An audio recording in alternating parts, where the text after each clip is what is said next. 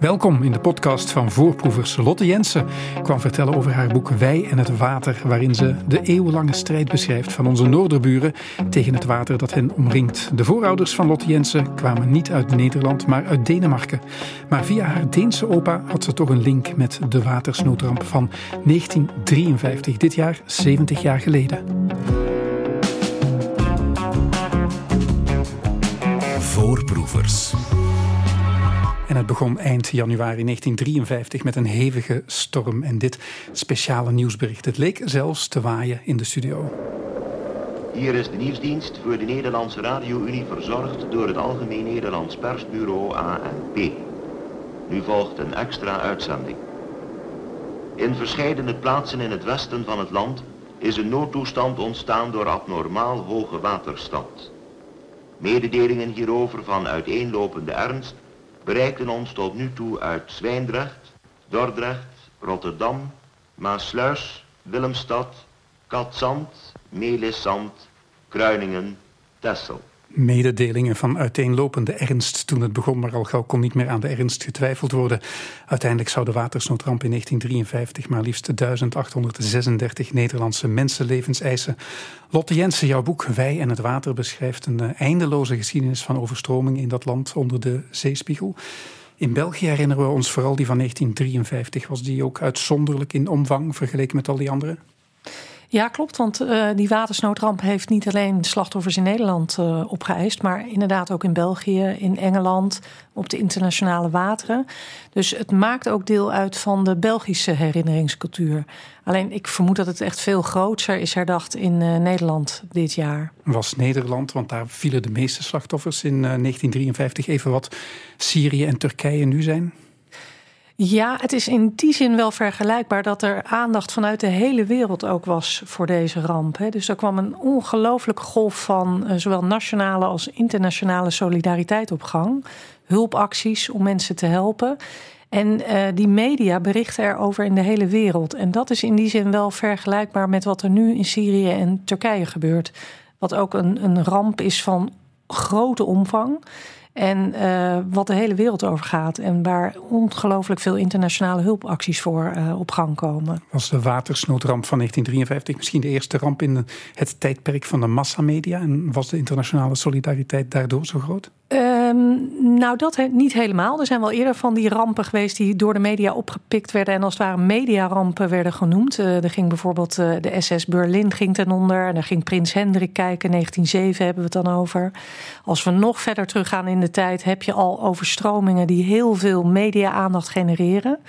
Maar het klopt wel dat de watersnoodramp uh, qua omvang en aandacht in de internationale media zijn gelijke niet kent. De, je somt in je boek op wat de wereld allemaal stuurde naar Nederland. De gekste hulpgoederen, bondmantels, dekens, schoppen, krenten, citroenen, rijst, groenten, auto's zelfs. Ja, sigaretten uit Washington, was, wasmachines zelfs uit Amerika. Het komt niet op inderdaad. Alles. Stofzuigers. Ja, dat werd uh, per vrachtschip uh, vervoerd en uh, dat ging maar door, die aanvoer van goederen. Zoveel zelfs dat het AD op een gegeven moment schreef... we hebben genoeg kleding om nu 150.000 Nederlanders helemaal in het nieuw te steken.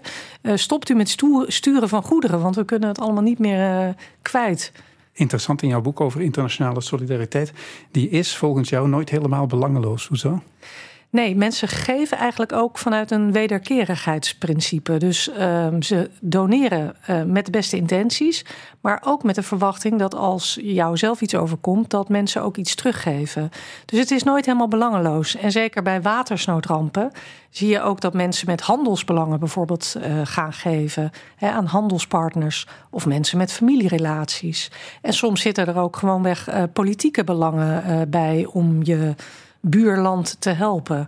Dus uh, helemaal belangeloos geef je nooit. Er zit toch vaak ook wel een eigen belang bij. Ja, dat boek van jou, uh, Wij en het Water, dat gaat niet alleen over 1953, dat zeiden we al. Het uh, somt Nederlandse watersnoden op. Het zijn er heel veel, tot duizend jaar geleden. Hoe heb je die allemaal in kaart kunnen brengen? Hoe zijn die overgeleverd?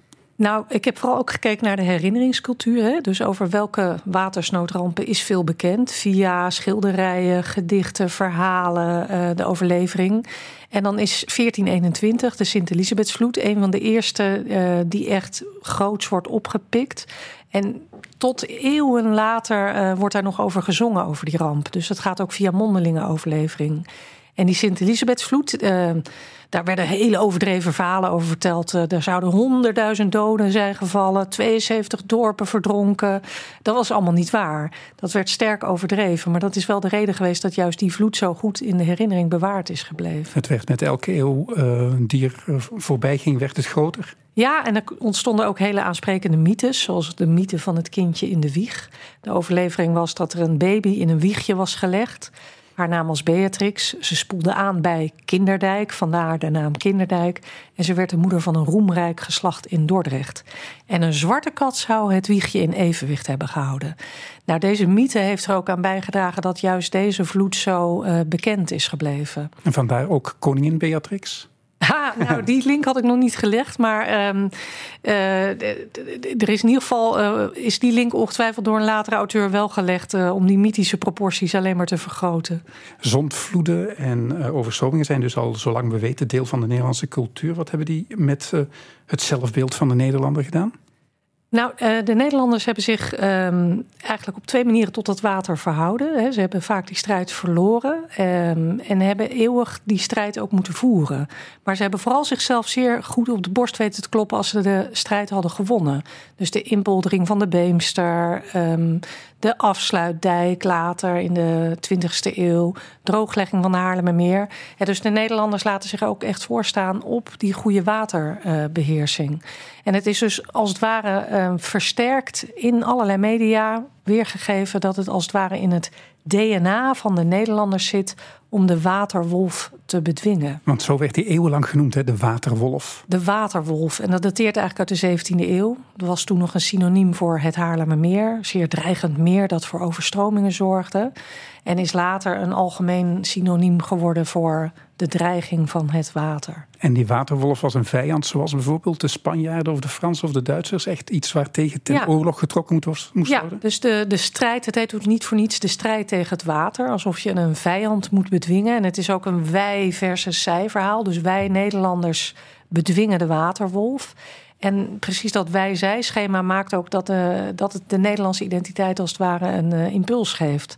He, de uh, saamhorigheid in die strijd van het water, die wordt ook steeds opnieuw benadrukt in allerlei teksten en gedichten. Die baby in dat wiegje waarover je uh, schrijft, je, hebt ook, je, je, laat een heleboel schilderijen zien, een heleboel verhalen waarin dat voorkomt, eeuw na eeuw na eeuw. Dit mij een beetje denken aan Mozes in het mandje. Ja, dat klopt. Ja, het is ook een bijbelse connotatie inderdaad. Zou het daar vandaan kunnen komen? Zeker. Ja, nee, dat is ongetwijfeld ook daardoor geïnspireerd. En heel veel van die verhalen en beelden uh, die ik in mijn boek heb verzameld over watersnoden, hebben ook wel een religieuze dimensie. Dus de gedachte was toch vaak in het verleden: als ons een ramp overkomt, dan is dat een straf van God. En dan moeten wij ons leven beteren. Dus heel vaak werden er ook morele lessen en religieuze lessen getrokken na een watersnood. Want is er ooit een, een babytje gevonden in een wiegje dat dreef op het water en dat het overleefde? Nou, dat is interessant. Het is niet alleen maar fictie. Want je leest in latere krantenberichten, bijvoorbeeld in de 19e eeuw, wel degelijk over babytjes die uit biezenmandjes worden gered. Toch wel, ja. Ja, een sergeant uit Kampen die vist in 1825 een tweeling uit het water die in een uh, soort mandje waren gelegd. Dus uh, feit en fictie lopen in elkaar over. Maar het is nooit bewezen dat er een kindje was aangespoeld dankzij een kat die het wiegje die in kat en dat kindje samen, dat nooit, hè? Nee. nee. En dat zie je echt waar watersnood is, is een wiegje met een babytje erin. Dat is echt heeft is een eigen leven gaan leiden, deze mythe. Nederland is ook lang een heel streng religieus land uh, geweest. Heeft dat ook te maken met dat water en die dreiging van dat water en de afhankelijkheid misschien van God om daarvan gered te worden? Uh, ja, zeker. Dus watersnoden werden ook aangegrepen om een bepaalde religieuze boodschap over te brengen. En predikanten zeiden ook: uh, U Nederlanders, u wordt niet voor niets juist met een watersnood gestraft. Want dat is het meest voorradige element in Nederland. Dus God pikt de juiste straf om u Nederlanders uh, een lesje te leren. En ehm, eh, nee, die religieuze connotatie is tot ver in de 20e eeuw nog aanwezig. Ook na die watersnoodramp van 1953. Zelfs daarna nog in de jaren 50 en 60? Of, uh... Zeker, heel sterk. Uh, al begint het dan wel, ook na die watersnoodramp, te wankelen. Maar lang niet bij iedereen hoor. Want er zijn zowel katholieke als protestantse dorpen die onmiddellijk naar de kerkdienst worden gestuurd en daar een ja, preken krijgen over de les die daaruit te leren valt. Lotte Jensen is mijn gast. Zij schreef ter gelegenheid van 70 jaar watersnoodramp in Zeeland. Wij en het water, die wij staat voor de Nederlanders... die volgens Lotte hun identiteit voor een groot deel ontlenen... aan de nooit aflatende dreiging van het water... in hun contraire water uh, van de zee en water van de grote rivieren. Lotte, ik zei net met wat ironie dat uh, Nederlanders denken... dat zij uitverkoren zijn om overstromingen het hoofd te bieden... maar door die geschiedenis van watersnoden hebben ze echt een paradoxale houding tegenover dat water. Hè? Ze zijn er bang voor en ze zijn er trots op dat ze daarmee moeten leven. Ja, die twee gaan echt uh, samen inderdaad. Uh, de angst voor overstromingen uh, zit er goed in. Hoewel we het nu een beetje lijken te vergeten. dat er wel degelijk een dreiging is. en tegelijkertijd is er die eeuwige trots op al die momenten dat het water is overwonnen. De strijd tegen het water is gewonnen. In Vlaanderen worden Nederlanders wel eens als arrogant ervaren. Dat zelfbewustzijn, heeft dat te maken met die overwinningen van de Hollandse leeuw als enige land ter wereld op de waterwolf? Uh, misschien deels wel. Al moet ik zeggen, de deltawerken, als je daarnaar gaat kijken, is het ook heel indrukwekkend en imposant. Ik raak daar ook van onder de indruk. Dus um, ja, voor een deel, die trots is er, maar het is ook niet helemaal ten onrechte. Want als je bedenkt dat Nederland zes meter onder de zeespiegel ligt op sommige plekken, en dat daar toch op alle plekken gewoond wordt ja, ik vind het ook een knap staaltje ingenieurstechniek, eerlijk gezegd. En Nederlanders worden overal ter wereld als experts gevraagd. Ook dat, en dat is niet voor niks natuurlijk. Ja. Um, er valt uh, nationale trots te ontlenen aan die eeuwige dreiging van de waterwolf. Maakt het water Nederlanders vaderlandslievender dan bijvoorbeeld Belgen, zal ik maar zeggen? Nou, het is wel zo dat uh, elk land zijn eigen nationale rampen kent. Uh, als een soort eikpunten in de geschiedenis en ook eikpunten van het zelfbeeld. En voor Nederland is dat heel duidelijk uh, de watersnoden. Met name die van 1953. Uh, die zit toch wel echt in het collectieve geheugen van Nederland. Denkend aan België vind ik het lastiger om zo'n nationale... Een natuurramp hebben wij niet hè, bij ons. Wij zeggen dan de, de Eerste Wereldoorlog. De Eerste Wereldoorlog inderdaad, bijvoorbeeld. Hoewel nu de dreiging van de natuur wel uh, heel actueel is geworden in 2021... met die dramatische overstromingen in Wallonië, Pepin Ster... Ehm, dus ja, dat heeft ook met klimaatverandering te maken. Um, maar zo heeft wel ieder land zijn typische uh, rampen. Die ook uh, bijdragen aan zowel ja, ook aan een positief zelfbeeld. Als je die rampen weer te boven komt. Positief zelf, zelfbeeld krijgen de Nederlanders ook door hun liefdadigheidsacties. Zij vinden zelf, en dat is misschien ook wel waar, dat zij het meest liefdadige volk op deze planeet zijn. Jullie hebben voorlopig bijvoorbeeld veel meer geld opgehaald voor Syrië en Turkije dan wij hier in België. Ja, dat is een heel interessant verschil. Er werd inderdaad berekend dat Nederlanders gemiddeld vijf keer zoveel geven als Belgen bij uh, hulpacties. En dat heeft wel iets te maken met de geschiedenis van Nederland en de traditie van het geven. Als je gaat kijken naar de 19e eeuw, het is onvoorstelbaar hoe hoog de bedragen zijn die voor watersnoden worden ingezameld. Al in 1825 worden er astronomische bedragen uh, opgehaald. En hoe ging dat dan uh, als je het niet via radio of tv kan oproepen? Ja, dat ging op allerlei manieren. Met uh, behulp van pamfletten in kerken, collectebussen, watersnoodliederen werden er gezongen, een soort benefietliederen. Concerten werden er gegeven. Die traditie is ook al eeuwen oud. Um, en Nederlanders hebben een soort rampenrepertoire ontwikkeld. Uh, er hoeft maar een ramp te zijn en ze staan klaar met het hele repertoire aan activiteiten om uh, geld in te zamelen. Ook zo nu bij Syrië en Turkije, jullie ja. waren heel snel. Ja, daar merk je eigenlijk dat het een soort lopende machine is. Uh, dat er al een soort infrastructuur klaar ligt. Er komt een nationale televisieactie en de beroemdste was natuurlijk ook in 1953 opnieuw um, nationale actie, ook van de radiozenders met name. Toen werd er al heel veel ingezameld, maar die wortels daarvan die liggen in de 19e eeuw. Beurzen open, dijken dicht heette die actie, hè? Ja, beurzen open, dijken dicht. Dat is natuurlijk een prachtig motto. Ehm, en zo heeft ook iedere hulpactie weer zijn eigen motto. Maar de, dat, er wordt wel eens gezegd dat zit in het DNA van de Nederlanders. Dat is natuurlijk een klein beetje onzin. Het is vooral een cultureel patroon geworden. Maar het werkt wel. En Jules de Korte die kwam dan altijd bij die radio-uitzendingen optreden, een Nederlandse zanger.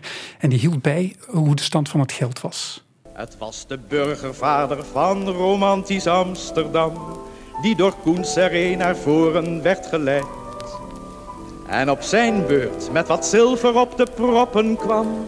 Dus zo werd de zilvervloot steeds meer een feit. Want we konden toen de mededeling doen.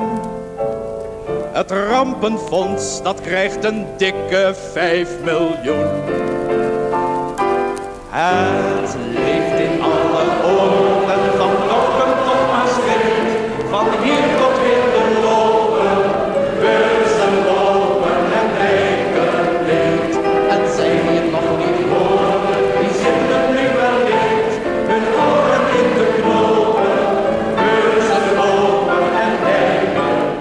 bent er nog te jong voor, maar had jij dit al gehoord, Lotte? Ja, ik had dit wel inderdaad gehoord. En het is echt een mooie tekst die die nationale saamhorigheid illustreert. Hè? Van Hinderlopen tot Maastricht. Uh, het hele land is erbij betrokken. En het geeft ook aan hoe belangrijk muziek is als medium om uh, ja, empathie uh, op te roepen bij burgers en mensen tot doneren aan te zetten. Mag ik een beetje cru zeggen, niets beter dan een ramp om nationale saamhorigheid te creëren? Nou, dat is niet te veel gezegd. Het is inderdaad zo. Hè. Het duurt, duurt helaas wel kortstondig. Daarna volgt onmiddellijk ook vaak een belangenstrijd. Wie heeft schuld aan de ramp? Maar in tijden van rampspoed zie je wel dat saamhorigheid piekt. Uh, dus inderdaad niets beter dan een ramp om even die uh, nationale saamhorigheid uh, voor elkaar te krijgen. Maar de Nederlander deed zich soms zo liefdadigheid voor, zo liefdadig voor, lees ik in je boek, dat daar kritiek op kwam. Oh ja, nee, het heeft ook wel geleid tot allerlei kritiek. Het werd nam in de 19 zulke proporties aan dat mensen ook B-dichters ervan beschuldigden dat ze wilden meeliften op de ramp. Hè. Dan publiceerden ze een of ander prulgedicht om geld op te halen. En dan werden ze ervan beschuldigd vooral zichzelf uh, naamsbekendheid te willen uh, doen kweken. En dat, is, dat zie je tot in de 21ste eeuw ook wel, die kritiek dat benefietliederen ook wel kunnen mislukken. Hè? Dat uh, mensen zeggen, nou, dit is een manier om van de BN'ers om zichzelf een beetje op de voorgrond te plaatsen. Um, Pronken met barmhartigheid. Eigenlijk wel. Dat mensen ook, en er zijn natuurlijk ook mensen die een slaatje hebben willen slaan uit rampen. Hè. Dus je ziet dan ook wel uh, bepaalde bedrijven die reclame gaan maken. Kom hier, ja, hele mooie is een reclamepost uit 1916, meen ik. Dan staat er: ja, kom hier uw kopje koffie drinken. Dan heeft u extra uitzicht op de rampspoed. Doe dan een dubbeltje in de collectebus en u krijgt ook een beetje koffie, een beetje korting als u extra veel bestelt. ja. Pronken koningen en koninginnen die overstromingsgebied bezoeken ook met een betrokkenheid bij het lot van landgenoten? Want dat is traditie in Nederland. Ja, nou ook niks uh, is beter voor het koningschap dan zo'n ramp. Want dan kan een koning of een koningin zich tonen onder de bevolking en medeleven uh, uiten. Rubberen laarzen zijn net zo'n belangrijk Rubberen laarzen, dus er zijn iconische foto's van koningen en koninginnen bij, uh, in tijden van watersnood. Juliana, 1953, met haar rubberen laarzen. Uh, haar moeder Wilhelmina was ook al in een soortgelijke pose te zien in 1916 en 26. Tot op de dag van vandaag, want we zagen koning Willem-Alexander en koningin Maxima ook in rubberen laarzen in Limburg 2021 Waden. Door de straten. Door de straten van Valkenburg. Dus dat is ook een koninklijk rampenrepertoire, zou je kunnen zeggen. Onze koning en koningin eh, doen dat ook tegenwoordig. Die hebben dat waarschijnlijk afgekeken. Ja, ik heb de foto's vergeleken inderdaad van Philip en Mathilde met het Nederlandse koningspaar. En die foto's leken als twee druppels water op elkaar inderdaad. Uh, water, een mooie metafoor in dit geval, maar ze leken, uh, het waren hetzelfde type poses. Maar de Nederlandse vorsten gingen verder, want die werden soms Peter en meter van kinderen. Ja, ze hebben inderdaad ook uh, kinderen geadopteerd. Uh, in de nacht van de watersnoodramp uh, heeft Juliana een kind geadopteerd. Haar moeder heeft dat ook al gedaan. Um, zelfs in de 19e eeuw deed, meen, moet ik even goed nadenken, Willem de e-, eerste of tweede dat ook na een watersnoodramp. Dus dat is ook een soort traditie dat ze zich echt als een vorst, een vader of een moeder zich ontfermen over de noodlijdenden. Er werden zelfs heldendaden verricht. Koningin Wilhelmina heeft een kattenfamilie gered. Ja, zeker. Ja, en prinses Beatrix, of uh, ja, toen nog prinses Beatrix, die schonk haar fiets uh, die ze voor haar verjaardag had gekregen. Ze was net jaren geweest. Um, aan de slachtoffers van de watersnoodramp in Zeeland. Dus het zijn uh, ook momenten waarop, ja, eigenlijk dan doet een koningshuis er echt toe. Hè. Dan moeten ze echt hun medeleven betuigen met de mensen die zo'n ramp treft. Weten we nog welke koning of koningin dat eigenlijk uitgevonden heeft? Zeker, dit is ook een traditie die teruggaat tot in de 19e eeuw. En Lodewijk Napoleon, de broer van Napoleon Bonaparte, niet echt was een Nederlander, de eerste, maar... een Fransman inderdaad, uh, was de eerste die dat deed in rampspoed naar de burgerbevolking gaan. En hij regeerde maar heel kort in Nederland, maar hij had in zekere zin alle geluk van de wereld, want hij had maar liefst drie rampen toen hij regeerde. Buskruidramp in Leiden, overstroming in de Betuwe 1808 en een overstroming, uh, sorry, dat was Zeeland 1808 en een overstroming in de Betuwe in 1809. En iedere keer ging hij daarheen als koning, liet hij zich zien onder de bevolking. Hij uh, stuurde ook geruchten de wereld in dat hij eigenhandig zandzakken vulde, dat hij met gevaar voor eigen leven uh, de ijsrotsen trotseerde. En dat deed zijn reputatie zeer veel goed. Ja, en dan schrijf je ook nog over koning Gorilla in je boek. Ja, dat was dan een bijnaam van koning Willem III. Die had een minder goede reputatie. Uh, hem werd ook dronkenschap in de schoenen gewreven. Maar hij deed één ding goed tijdens zijn verder mislukte regeringsperiode. En dat was toch zich tonen in tijden van watersnoodramp. Dus 1855 en 1861 snelde hij ook naar het rivierengebied. Liet hij zichzelf portretteren met de slachtoffers. Hij deelde ook kleding en goederen uit. Dus dat was als het ware de redding van zijn verder mislukte koningschap. Zometeen wil ik het met je hebben over uh, watersnoodliederen, want zo zijn er een heleboel. Ik laat even een uh, modern watersnoodlied horen.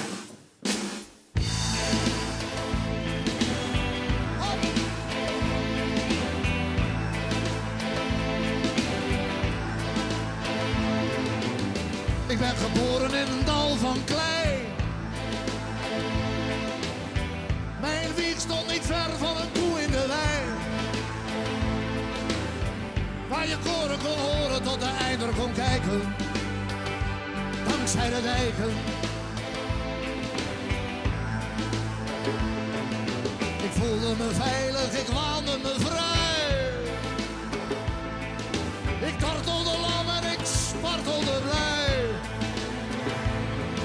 Het wassende water zou mij nooit meer bereiken. Dankzij de dijken.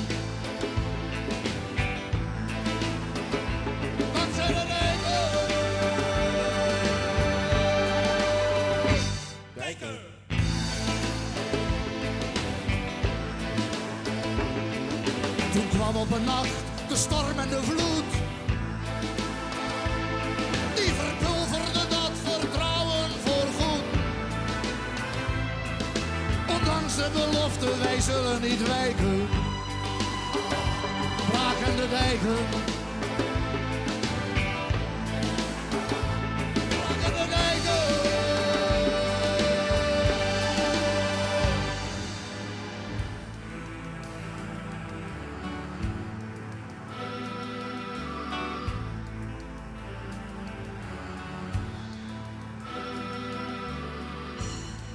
De natuur is een monster. De mens is een dwerg. Een dijk blijkt een dijk. Een Hollandse berg. Hollandse bergen. Blijken de dijken.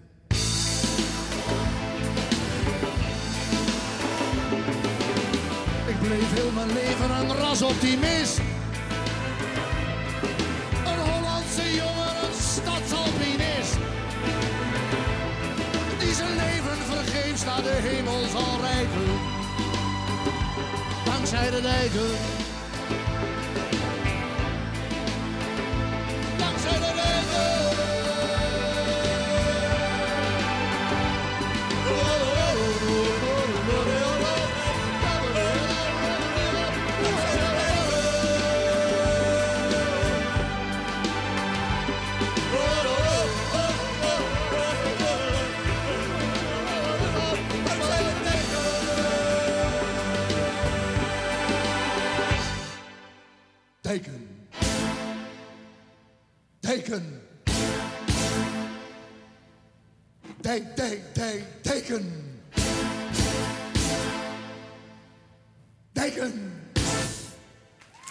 Twee Nederlandse monumenten, Freek de Jonge en de Nits, verzameld in Frits met een ode aan de dijken die zij de Nederlandse bergen noemde. Radio 1. Voorproevers. Een lied waaruit de neder- nederigheid sprak van de mens die een dwerg is tegenover de macht van het water, maar ook trots op de dijken en bij uitbreiding de deltawerken waarmee de dwerg dat water bedwong. De paradox die de Nederlandse identiteit uitmaakt. Volgens Lotte Jensen, die daarover een boek schreef, Wij en het water, een Nederlandse geschiedenis. Lotte, dat lied dat we net hoorden, dat past in een eeuwenoude traditie van watersnoodliederen, zoals ook watersnoodliteratuur bijna een apart genre is in Nederland. Die watersnoodliederen die dienden eigenlijk gewoon om eh, voor je eh, dat in beeld kon vatten, om die rampen over te geven van de ene naar de andere generatie. Ja, dus aanvankelijk eh, ook voor mensen die niet konden lezen en schrijven. Hè. Die liederen werden op marktpleinen gezongen, ehm, voorgedragen, in groepen gezongen. Ehm, en eigenlijk hadden ze verschillende doelen, behalve informatievoorziening, ook een religieuze les bieden. Want vrijwel na ieder aan het eind volgt de moraal van het verhaal. En dat is toch wel beter je zonde, dan zal God ons niet meer straffen. En ze kweekte saamhorigheid. En in de 19e eeuw kwam daar nog een functie bij. En dat was geld ophalen voor de slachtoffers. Dus dan zie je soms in zo'n lied een heel concrete uh, aanwijzing. Breng uw dubbeltje naar de uitgever voor de slachtoffers. En dat wordt dan ook gezongen. Geef, geef om elkaar, geef om je landgenoten. Doneer uw dubbeltjes in de collectebus. Er is iemand die vraagt: wat kan ik verder nog lezen over uh, de watersnoodramp van 53? Dan herinner ik me uit jouw boek dat jij een boek aanraadt van 5 kilo. Van Kees Slager. Nou, hij is natuurlijk de onbetwiste uh, kampioen in de verslaglegging van die ramp. Uh, hij heeft verschillende boeken geschreven. En onder andere een heel nauwgezette reconstructie van die ramp. Maar ook een heel fraai herinneringsboek. Dat inderdaad 5 kilo weegt. Maar daar staan ongelooflijk veel foto's in uh, van de ramp. Uh, hij heeft daar ook tekst bij geleverd. En dat is een boek dat je eigenlijk uh, simpelweg in huis moet halen. je kunt erin kijken, lezen, kennis aan opdoen.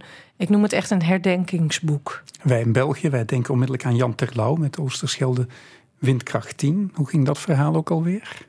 Ja, is dat hier ook een populair dat is hier boek een geweest? Bekend boek, ja. Bekend boek, ja. Uh, nou ja, dat verhaal dat, uh, is uh, iets wat generaties kinderen in Nederland gelezen hebben.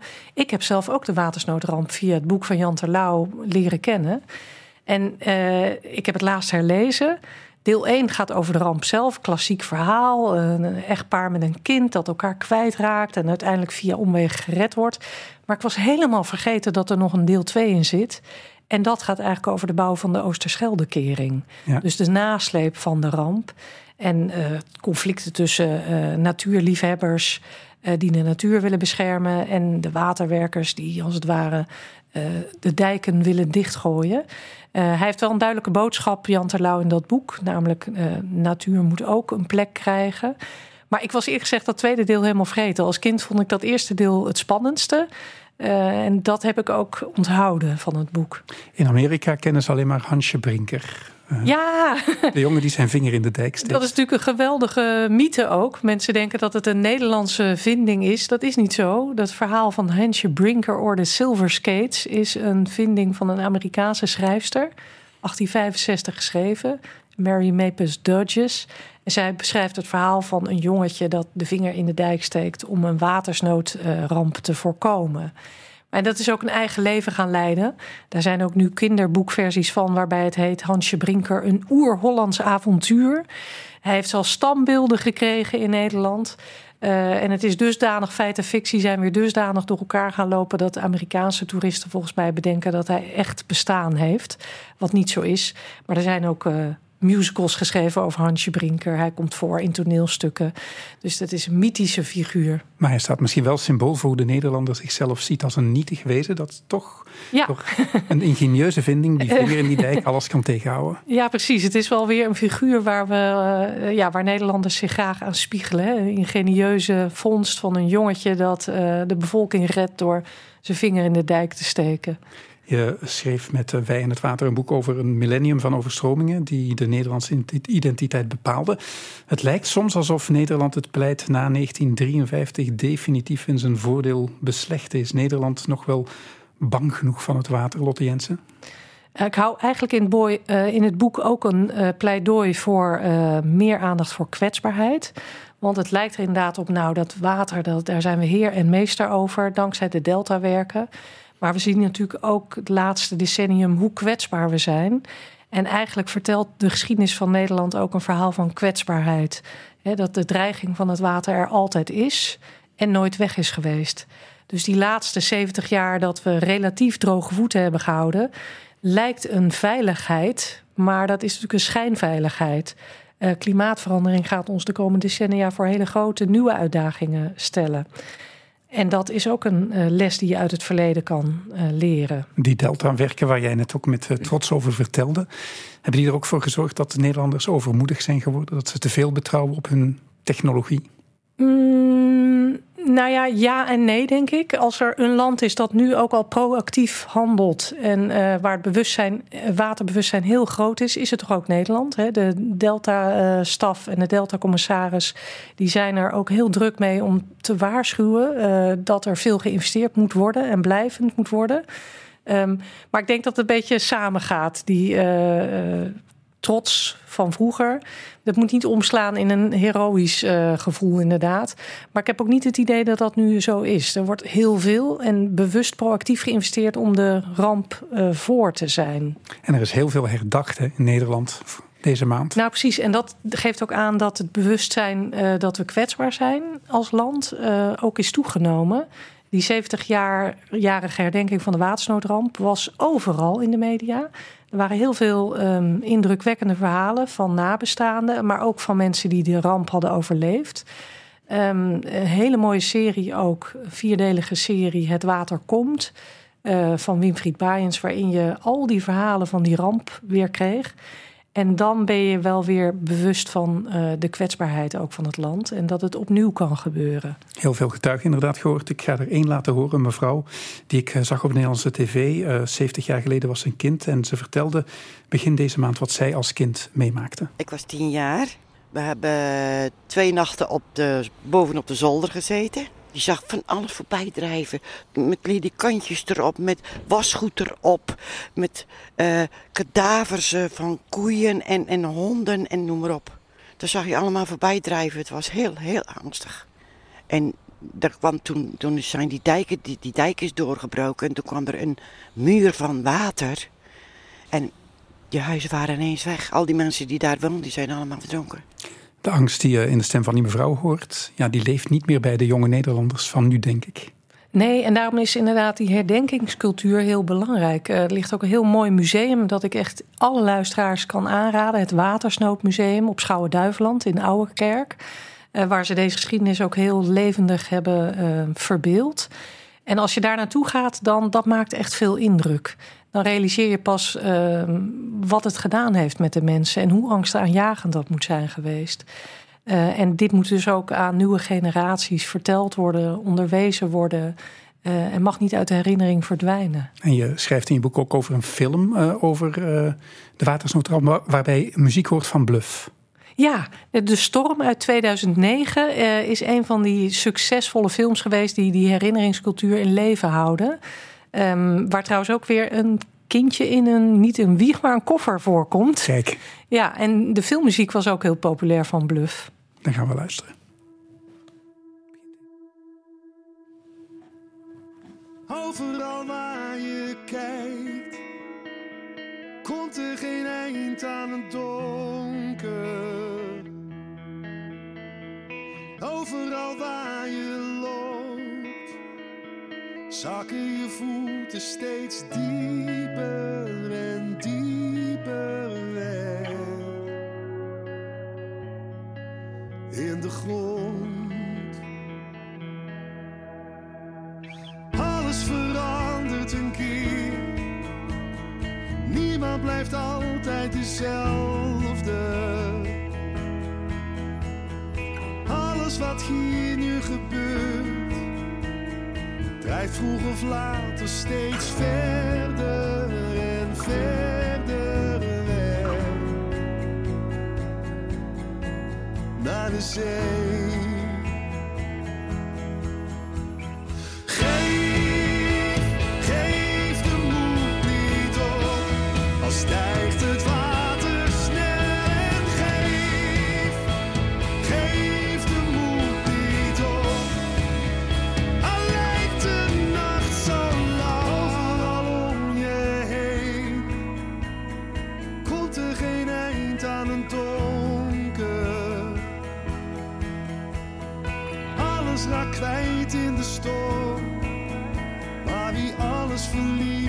sich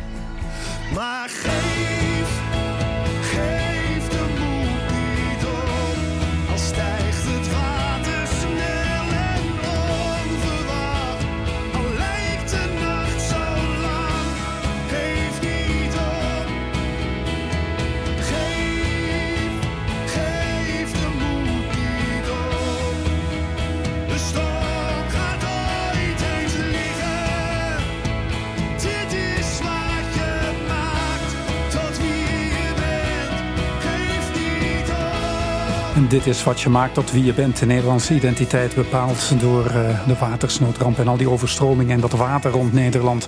Met alles wat je nu van het verleden weet. Lotte Jensen, je schreef er een boek over. Hoe zie je de toekomst van Nederland? Je had het er net al even over. Als de zeespiegel gaat eh, stijgen. Ja, Nederland heeft ook een eeuwenoude traditie met leven met het water. Hè, heen en weer bewegen tussen land en water. Veerkracht. Eh, veerkracht. Dus ehm, ik, ja, hoe zie ik de toekomst? Eh, ik denk dat we nog een hele strijd met het water te eh, voeren krijgen. Ehm, misschien gaan we meer richting een amfibische cultuur, zoals dat zo mooi gezegd wordt. Die term is geïntroduceerd door een hoogleraar waterstaatsgeschiedenis aan de VU, Petra van Dam. En dat wil zeggen, eh, zoals men vroeger heen en weer bewoog tussen land en water, zo zullen we dat in de toekomst wellicht ook weer meer gaan doen.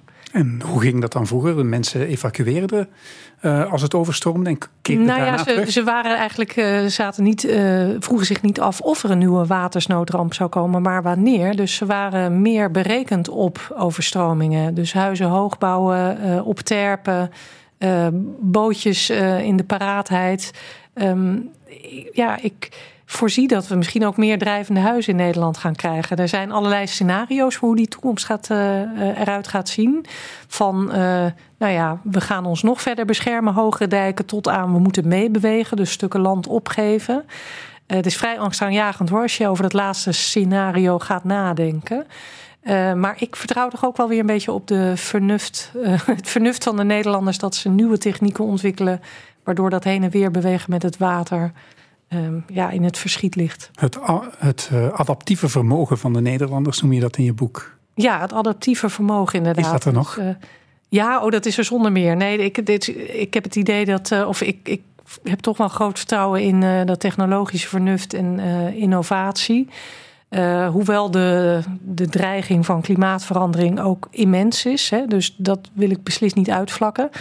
Um, maar ja, ik. Uh, ik denk dat die, uh, juist als je naar het verleden kijkt, dat dat een spiegel kan zijn van kwetsbaarheid. Een, een lens waarmee we ook uh, als het ware op de toekomst kunnen scherpstellen. Wij en het water van Lotte Jensen is uitgegeven door De Bezige Bij. Met fraaie illustraties ook, dat had ik nog niet gezegd. Je hebt een mooi en interessant uh, boek geschreven. Lotte, voor je Deense grootvader, die zonder dat hij wist dat zijn kleindochter een Nederlandse zou zijn, in 53 vanuit Denemarken hulp stuurde. Morgen in dit programma praat Annemie Peters in voorproevers met Maxime Februari over zijn boek Doe zelf normaal. Daarin stelt hij dat de rechtsstaat onder druk komt door digitalisering, artificiële intelligentie en de klimaatverandering. Bedankt om tot hier te komen. Graag gedaan. Dit was Voorproevers met Lotte Jensen over haar boek Wij en het Water, een Nederlandse geschiedenis. Fijn dat je luisterde. Alle eerdere afleveringen van onze podcast vind je op VRT Max. En je kan ons ook horen op Radio 1. Iedere avond van maandag tot donderdag tussen 6 en 7 uur s avonds. En op zaterdag tussen 12 en 1 uur in de middag.